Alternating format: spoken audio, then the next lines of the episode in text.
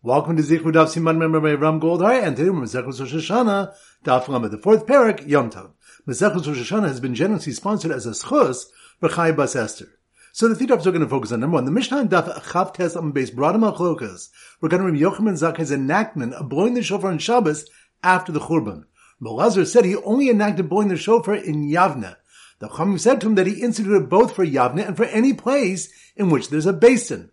Rav Huna said im Beis Din, and the blowing must be done with Beis Din. The Gemara brings two versions of Rav Huna's statement.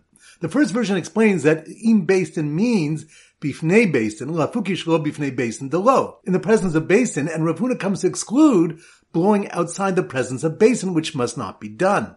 The mere existence of a Beis Din in a city is not an adequate deterrent to prevent people from carrying a shofar in Rosh Hashanah on Shabbos. The Gemara clarifies the Mishnah that the additional mila that Yerushalayim had over Yavna was that in Yerushalayim, the shofar was blown on Shabbos both in the presence of Beis Din and not in the presence of Beis Din. Pointing between the next Mishnah states, Barishona Yaluv Nitol Mikdash Shiva, originally in the days of the Basin Mikdash, the Luv was taken in the temple all seven days of Sukkot, Ube Medina Yom Echad, and in the provinces on only one day, being the first day.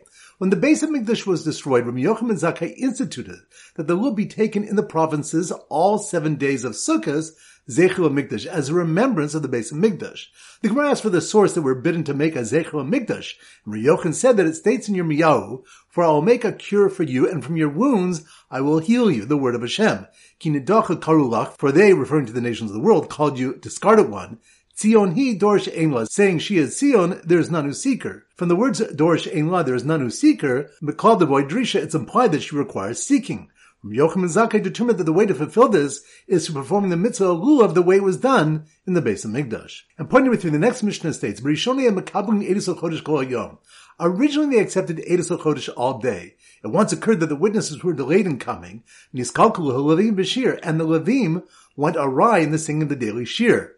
Consequently, the Chachamim instituted that Beis Din should only accept witnesses until the Mincha, referring to the afternoon Tamid, and if they came from Mincha onward on Rosh Hashanah, they would observe that day and the following day as holy. The Gemara asks in which way did the Levim go awry? In Bavel they explain Shulam Rushira Kol Iker, that the Levim did not recite as Shira at all. Rashi explains that because they were unsure whether witnesses would arrive later in the day and it would be declared Yantiv, or they would not come and it would remain a weekday, they recited neither Shira. Rabbi Zera and Eretz Yisrael said, Sha'amru Shira Shalchol im Tamashal Ben Arbaim, that they recited the weekday Shira with the afternoon Tamid. Challenges to the Chachamim's opinion in Bavel Abra are unsuccessful. So once again, the three points are number one, the Mishnah Daf Chav Tes Amon Beis Bradam Achlokas regarding Rabbi Yochanan Zakkai's enactment blowing the shofar on Shabbos after the Churban. Lazar said he only enacted blowing the shofar in Yavna.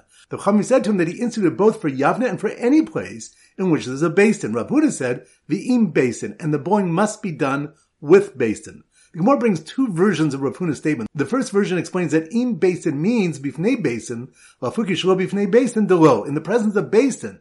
And Rav Huna comes to exclude blowing outside the presence of Beis Din, which must not be done. The mere existence of a Beis Din in a city is not an adequate deterrent to prevent people from carrying a shofar in Rosh Hashanah on Shabbos. The Gemara clarifies the Mishnah that the additional mila that Yerushalayim had over Yavna was that in Yerushalayim the shofar was blown on Shabbos both in the presence of Beis Din and not in the presence of Beis Din. Pointing to the next Mishnah states, Shiva. Originally in the days of the base of Mikdash, the Luv was taken in the temple all seven days of Sukkot, Yom and in the provinces on only one day, being the first day. When the base of Mikdash was destroyed, Rabbi Yochanan Zakkai instituted that the will be taken in the provinces all seven days of Sukkot, Zechel Mikdash, as a remembrance of the base of Mikdash. The Gemara asked for the source that we're bidden to make a Zechel Mikdash, and Rabbi Yochanan said that it states in Yirmiyahu, For I will make a cure for you, and from your wounds I will heal you, the word of Hashem, Ki nedocha karulach, for they, referring to the nations of the world, called you discarded one, Tzion he dorish einla, saying, She is Tzion, there is none who seek her. From the words dorish einla, there is none who seek her, but called the boy Drisha, it's implied that she requires seeking. Rabbi Yochanan Zakkai determined that the way to fulfill this is through performing the mitzvah Alu of the way it was done in the base of Migdash. Point number three, the next Mishnah states, Rishoni Makabim Edis HaChodesh Kol Yom. Originally, they accepted Edis HaChodesh all day. It once occurred that the witnesses were delayed in coming, and Niskalkul Levim and the Levim went awry in the singing of the daily shir. Consequently, the Chachamim instituted that Beis Din should only accept witnesses until the Mincha, referring to the afternoon Tamid, and if they came from Mincha onward on Rosh Hashanah, they would observe that day and the following day as holy. The Gemara asks in which way did the Levim go awry? In Bavel they explain Shulam Shira Kol Iker, that the Levim did not recite a Shira at all. Rashi explains that because they were unsure whether witnesses would arrive later in the day and it would be declared Yantiv, or they would not come and it would remain a weekday, they recited neither Shira. Rabbi Zer in Eretz Yisrael said, Shamru Shira Shel Chol im Tamid Shel Ben Arbaim, that they recited the weekday Shira with the afternoon Tamid. Challenges of the Chachamim's opinion in Baba are brought, but are unsuccessful. Alright, so now we go to our Siman Daf and our standard Simon is Melamed, a Rebbe. So here goes. The Rebbe who was waiting with his Talmudim to listen to the shofar blowing on Shabbos outside of Beis Din decided to do something as a Zechel and Mikdash. So he held a class discussion if the Levim should sing the Shir Shal Yom if any for the Chodesh are delayed in coming. Once again it's slow motion. The Rebbe, Rebbe, that must be more Daf Lamed, Malamed. The Rebbe who was waiting with his Talmudim to listen to the shofar blowing on Shabbos outside of Beis Din, which reminds us, the Mishnah Daf Chav on the base brought him to regarding Rabbi Yochanan Zakkai's enactment of blowing the shofar on Shabbos after the Churban. Rabbi Lezer said he only enacted blowing the shofar in Yavne, and the Chami said to him, that he instituted both for Yavne and for any place in which there's a Beis Din. Rav Huna said the im Beis Din, and the blowing must be done with Beis Din. The first version of Rav Huna's statement explains that im Beis Din means in the presence of Beis Din. The mere existence of a Beis Din in a city is not an adequate deterrent to prevent people from carrying the shofar in Rishus of Rabim on Shabbos. So the Rebbe was waiting with his Talmudim to listen to the shofar blowing on Shabbos outside of Beis Din, decide to do something as a Zechel Mikdash, which, which reminds us when the base of Mikdash was destroyed, when Yochanan Zakkai instituted that there will be taken the provinces all seven days of Sukkot, Zechel Mikdash, as a remembrance of the base of Mikdash. The Gemara brings a source that we're bidden to make a Zechel Mikdash from the pasuk Tzion hi Dorsh Einla, saying she is Tzion, there is none who seek her. From the words Dorsh Einla, there is none who seek her, Mikal, the boy Drisha. It's implied that she requires seeking. So the Rebbe was waiting with his Talmud to listen to the shofar blowing on Shabbos outside of Beis Din, designed to do something as a Zeichel Mikdash. So he held a class discussion if the Levim should sing the Shir Shal Yom if any of the Chodesh are delayed in coming. Which reminds us, the next Mishnah states, Rishonim becoming Eidos Chodesh Kol Yom, originally they accepted Eidos Chodesh all day. It once occurred that the witnesses were delayed in coming, means Kalkul Levim Bashir, and the Levim went awry in the singing the daily Shir. Consequently, the Chamim instituted the Beis Din should only accept Eidim until the Mincha, referring to the afternoon Tamid, and if they came from Mincha onward on Rosh Hashanah, they would observe that day and the following day as holy. The Gemara asks, in which way did the Levim go awry? In Babel, they explained Shul Amr Shira Kol Iker, that the Levim did not recite a Shir at all. Rabbi Zer in Eretz Yisrael said, Shamr Shira Shal Chol Im Tamid Shal Ben Arbaim, that they recited the weekday Shira with the afternoon Tamid. So once again, the Rebbe who was waiting with his Talmud to listen to the shofar blowing on Shabbos outside of Beis Din decided to do something as a Zechel and Mikdash. So he held a class discussion if the Levim should sing the Shir Shal Yom if aiding for the Chodesh are delayed in coming. Alright, now it's time for four block back Chazar. Chavav, so the Siman Dav Chavav is a military coup. So here goes. The soldier who mistakenly wore a cow horn on his helmet for the coup. Coup? That must be wearing Dav Chavav. The soldier mistakenly wore a cow horn on his helmet for the coup, unlike the others who wore shofars of other animals, which reminds us that the Chavim hold that all types of horns are kosher to be used as shofars except for cow horns because they're called Karen's horns and not shofars. Rabbi Yossi holds all horns are called Karen's as well, and he brings a pasuk to expand that a cow horn is also referred to as a shofar. So the soldier mistakenly wore a cow horn on his helmet for the coup, unlike the others who wore shofars of other animals was forced to remove the gold stitching from his white garments, which reminds us two additional reasons are given why the Chamim do not permit cow horns as shofars. Ula said it's based on the principle of ein kategor nasis and senegor.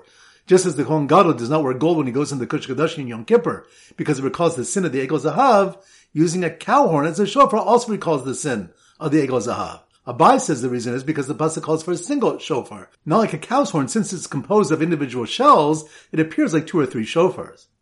So the soldier mistakenly wore a cow horn on his helmet for the coup, unlike the others who were shofars of other animals, was forced to remove the gold stitching from his white garments and bend down in submission on Rosh Hashanah and blow a ben shofar. Which reminds us, Rabbi Yehuda holds that one should use a ben shofar on Rosh Hashanah to reflect a sense of submission and a straight one on the Yom Kippur Yovel to reflect freedom.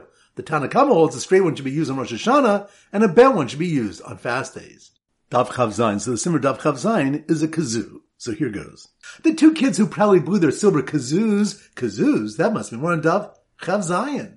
The two kids who proudly blew their silver kazoos, which reminds us, the Mishnah Daf Chavav and base state regarding blowing the shofar Rosh Hashanah, the base of Migdash, the two trumpets are blown at the sides. The shofar marich, v'chatzos is mekatzos, shemitzos yom shofar. The shofar blast is extended, the trumpets blow short, for the midst of the day is with the shofar. The Gemara clarifies that two sounds from two people are discernible in certain circumstances, such as in the case of Hallel and Megillah, where even ten people can read them simultaneously.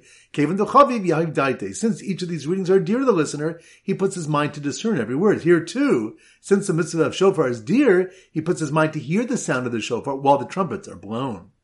So the two kids who probably blew their silver kazoos as the Baal Tekiah blew a shofar, whose mouth was plated in gold, which reminds us, the Mishnah say that the mouth of the shofar blown on Rosh Hashanah in the base of Migdash is plated with gold, whereas the mouths of shofars blown on fast days are plated with silver. Two reasons are given for the difference. If you prefer, you can say every assembly is convened with silver instruments based on the pasuk, or you can say a Torah chasam mamon and Yisrael. The Torah is concerned for Yisrael's money and did not want to burn the communal treasury with the expense of plating with gold. The Gemara said if there's a monetary burden, then the shofar of Rosh Hashanah should also be plated with silver. And the answer is, Afil Hachi Kavod Yantiv Adif. Nevertheless, contributing to the honor of Rosh Hashanah by plating the shofar with gold is a greater consideration. So the two kids who probably blew their silver kazoos as the Tekiah blew a shofar, whose mouth was plated in gold, were appalled when their friend blew into his kazoo from the wrong end. Which reminds us, it was taught in a brisa hafchu v'takabo u'yatza. If he reversed the shofar and blew into it, he's not fulfilled his chiyuv. The Torah says v'havarta, and shall cause a trua to pass.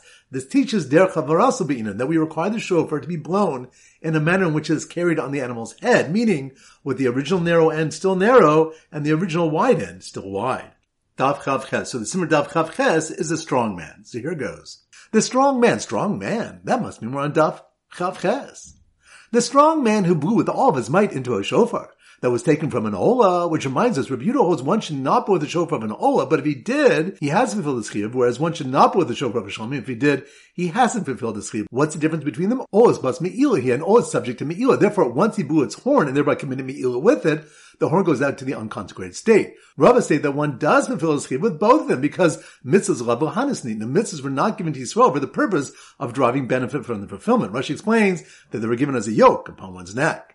So the strong man who blew with all his might into a shofar that was taken from an ola to play his favorite song, which reminds us, Rava said that a ruling that one who is forced to eat matzah is yotzi's chiyuv indicates that one who blows a shofar from Rosh Hashanah for the purpose of playing a song has also fulfilled his chiyuv. Rav is coming to teach that one might have thought in the case of matzah, echol matzah ha'achol. The Torah said eat matzah, and this coerced person, in fact, ate matzah and fulfilled the mitzvah. Whereas in the second case, zichron truaksiv, it's written that on Rosh Hashanah there shall be a remembrance of shofar blast. V'hai masasik ba'almahu, and this one is merely a preoccupied individual, and therefore does not fulfill the mitzvah. Kamash that Rav is coming to inform us that they are indeed analogous, and the shofar blower also fulfills his chiyuv. So from here we see the Rava holds mitzvahs ain srichas kavana. Mitzvahs do not require kavana. So the strong man who blew with all his might into a shofar that was taken from an ola to play his favorite song couldn't wake up his friend who went to sleep in a sukkah on the eighth day of sukkahs with kavana. Which reminds us that Rebbe rules regarding a case where one sleeps in a sukkah on the eighth day, that with respect to violating Baal Tosiv, the rule is that during the mitzvah's designated time, kavana is not required. Shalobizmano boy kavana, but not during its designated time, it does require kavana. Daf Chav Tes, so the Siman Daf Chav Tes is a cot. So here goes. The man sitting on the cot, cot, that must be more Daf Chav The man sitting on the cot with his arms raised in the air, which reminds me, learn from Moshe raising his hands in Muhammad with Amalek, that calls man Yisrael mistaken klape malah, so long as Yisrael gazed upward, mishabim libam lavihim mishishamayim, I misgabrim, and subjugate their heart to their Father in heaven, they would prevail, but if not, they would fall. The same lesson is learned from the Nachash and the Choshes that was placed on a pole, so that those afflicted in the plague would look up to Avihem Shibshamayim. So the man sitting on the cot with his arms raised in the air was surrounded by Kohanim and Levim who'd gathered to listen to the blowing of the shofar, which reminds us that it was necessary for the Tan to teach that Kohanim Levim are chayiv in Tekiah shofar, for if he had not done so, you might have said that since we learned in the Mishnah, Shabbat Yovel Rosh Hashanah, the Kilo Brachos, the laws of the Yovel year are identical to the laws of Rosh Hashanah with regard to the blowing and the Habrachos, only someone who's subject to Yovel in its entirety is chayiv in the Tekiyahs of Rosh Hashanah. But Kohanim and Levim, since they're not subject to the laws of Yovel year in its entirety, since Kohanim Levim may sell their property at any time and may redeem it at any time, we would say that they're not obligated midst of the Kiyah from Rosh Hashanah. Kamashmon, the Tana therefore informs us that they are indeed chayiv. So the man sitting on the cot with his arms raised in the air was surrounded by Kohanim and Levim who gathered to listen to the blowing of the shofar.